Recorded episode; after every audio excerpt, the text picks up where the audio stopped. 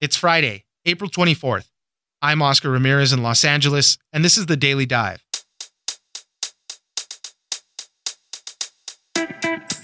While we still need more research on which drugs are the most effective in treating COVID 19, a recent study looking at records from the VA shows there's no overall benefit from using hydroxychloroquine.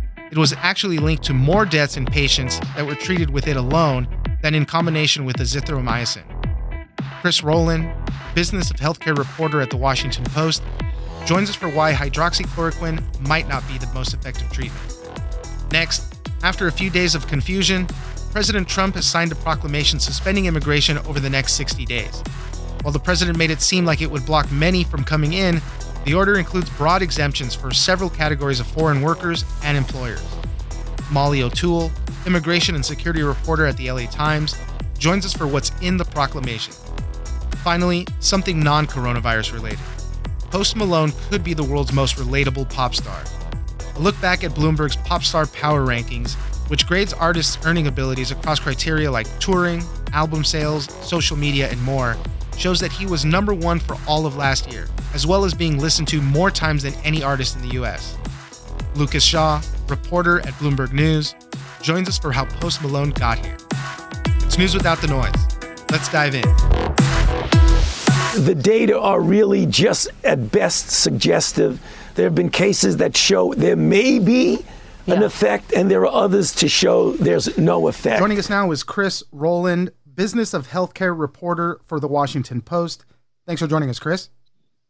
Hey, sure. Happy to be here wanted to talk about some new research that came out about hydroxychloroquine. That's the anti malarial drug that uh, the president had been touting, that a lot of doctors and hospitals have been prescribing. And there's been just a lot of anecdotal stuff that we've heard about it. But we have some research now. This is not peer reviewed yet, so there's still some more to be learned. But the research says that there's no overall benefit of using hydroxychloroquine and there's actually more deaths linked to it than patients that weren't treated with it. This is coming out of a study that was done by the VA. Chris, tell us a little bit about it.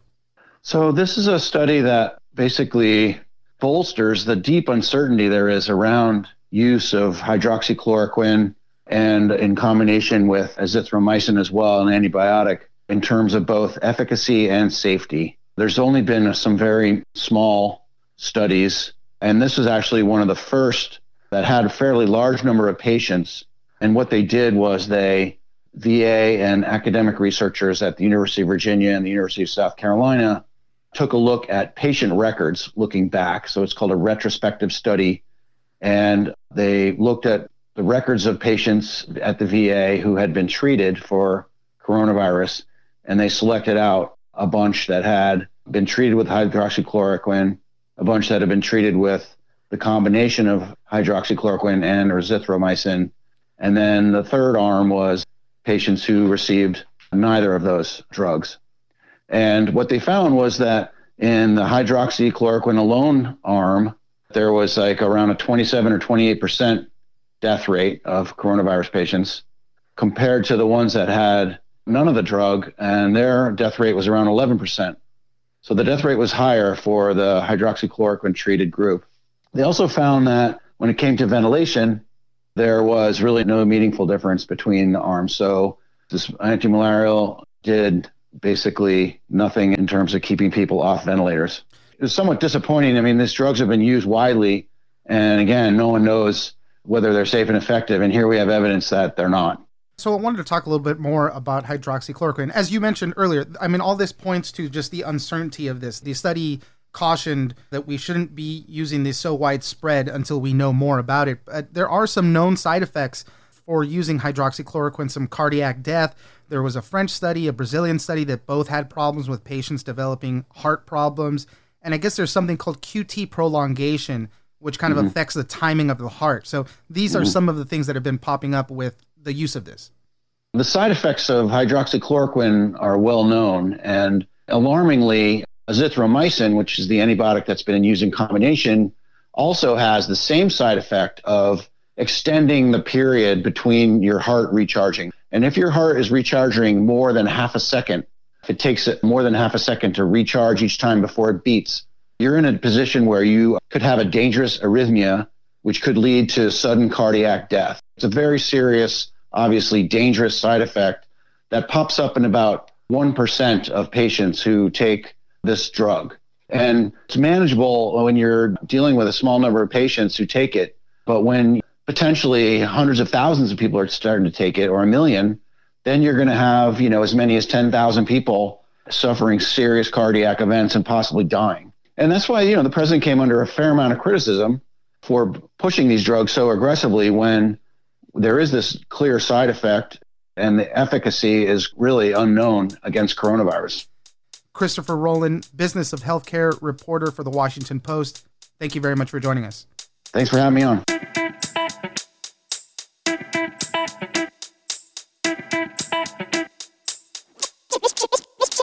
In order to protect our great American workers, I've just signed an executive order temporarily suspending immigration into the United States.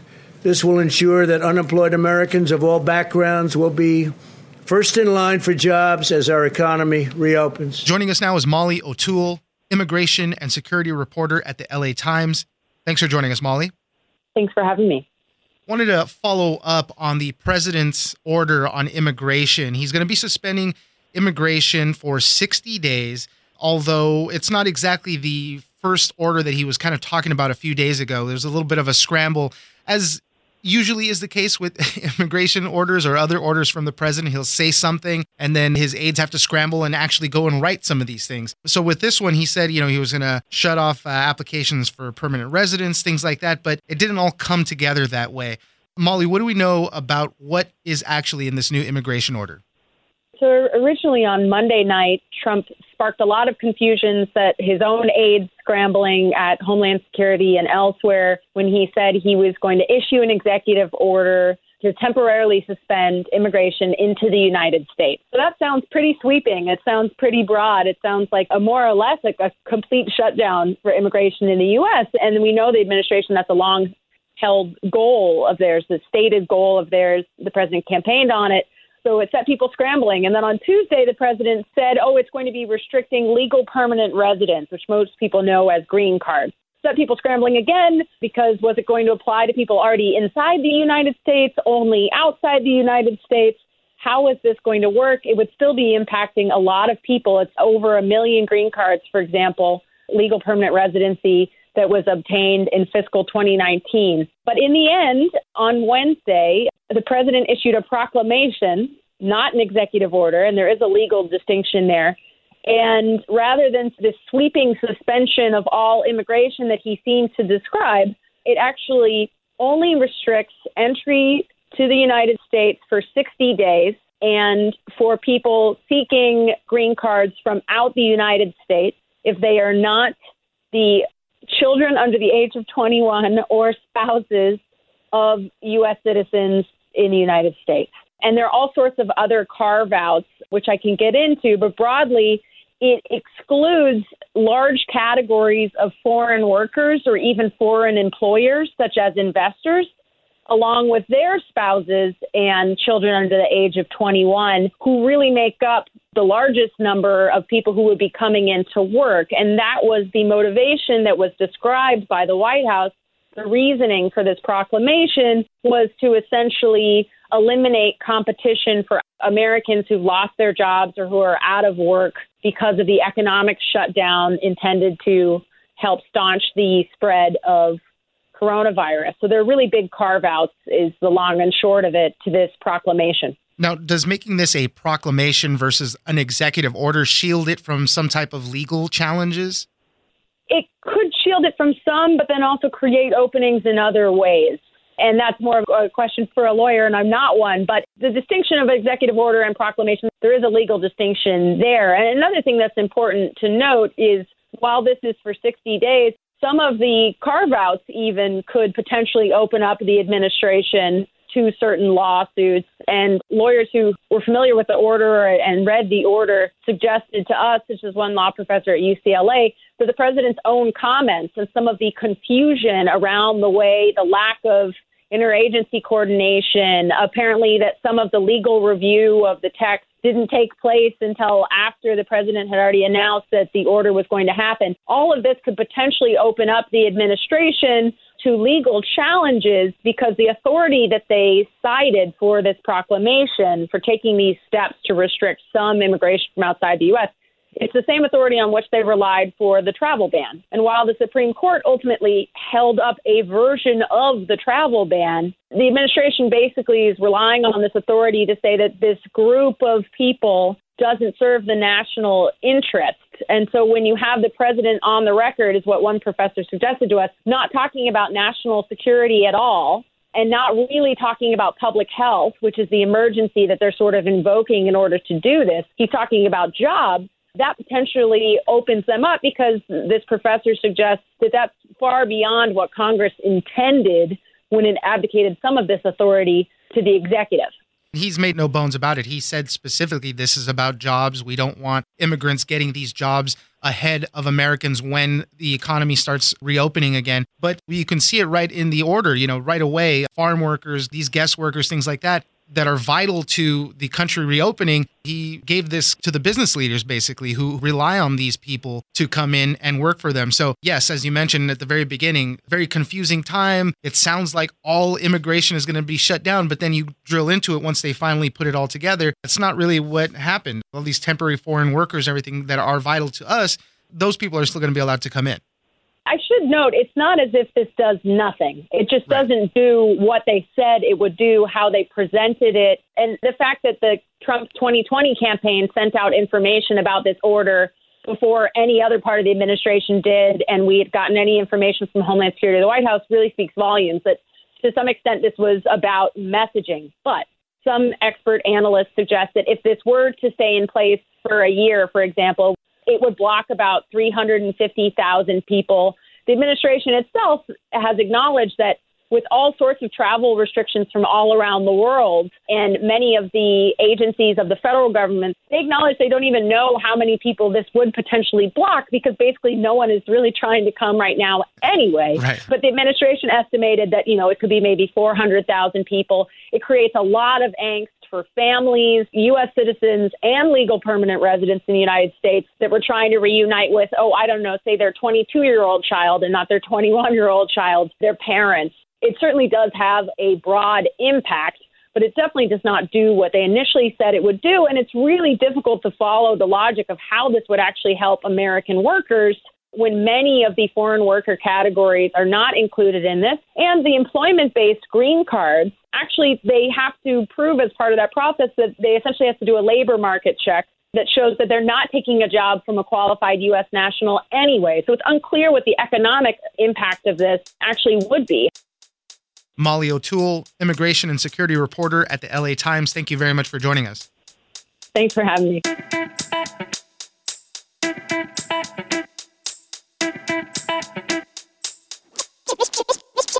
Our first rankings, which came out just this week, were for March, but I did compile a ranking for 2019. And in 2019, Post Malone was the biggest pop star in the world. Joining us now is Lucas Shaw, reporter at Bloomberg News.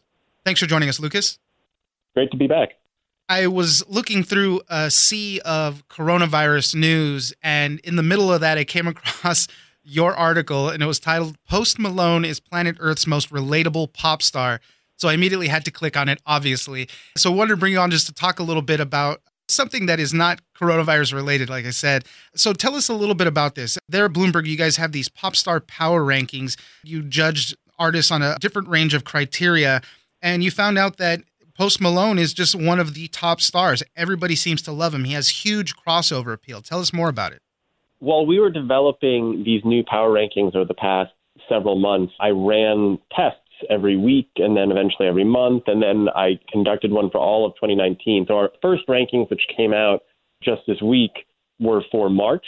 But I did compile a ranking for 2019. And in 2019, Post Malone was the biggest pop star in the world. He not only was the most listened to artist in the U.S., according to Nielsen and MRC. He was the second most popular act on YouTube. He had one of the 15 biggest tours.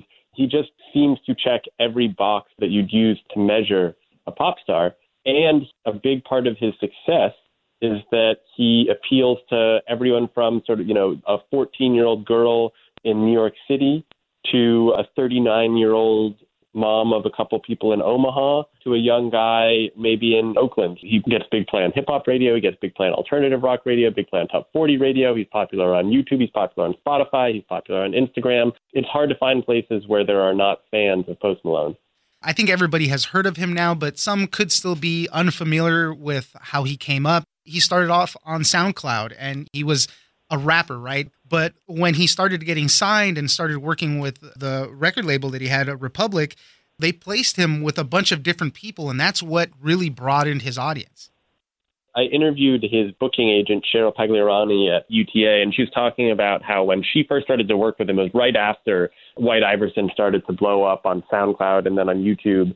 And his core fan base was mostly young hip hop heads.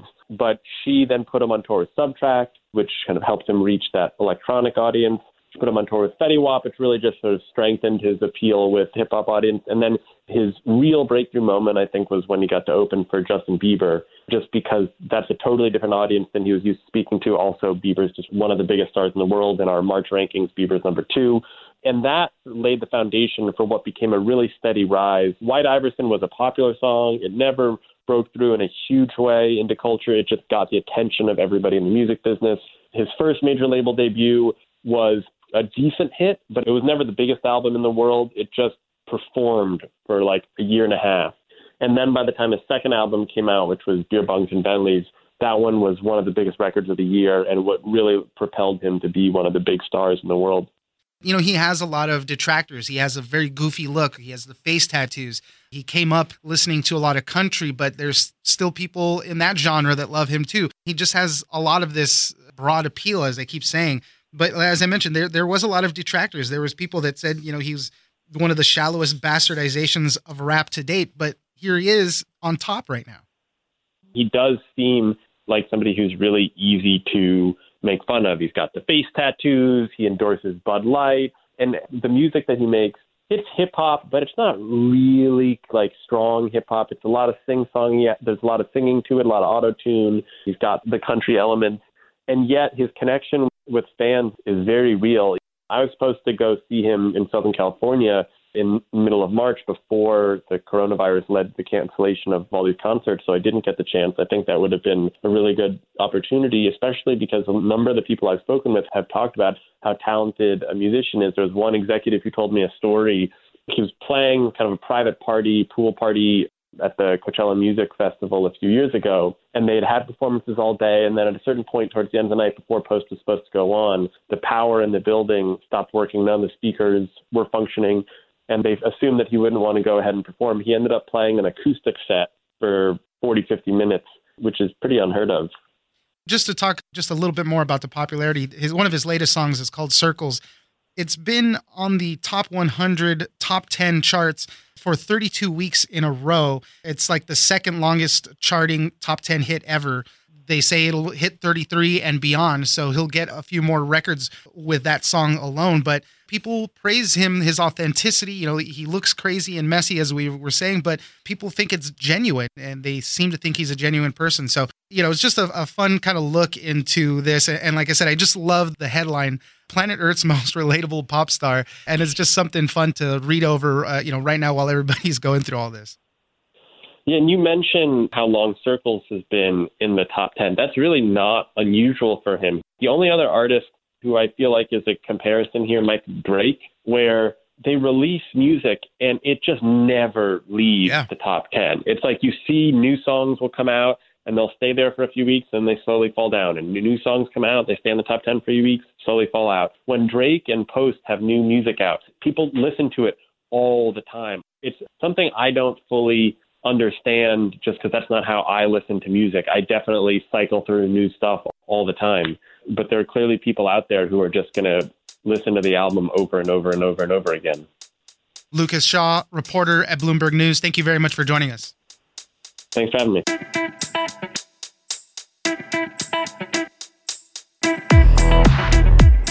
That's it for this week. Join us on social media at Daily Dive Pod on both Twitter and Instagram. Leave us a comment, give us a rating, and tell us the stories that you're interested in. Follow us on iHeartRadio or subscribe wherever you get your podcast. This episode of The Daily Dive was produced by Victor Wright. and engineered by Tony Sorrentino. I'm Oscar Ramirez, and this was your Daily Dive.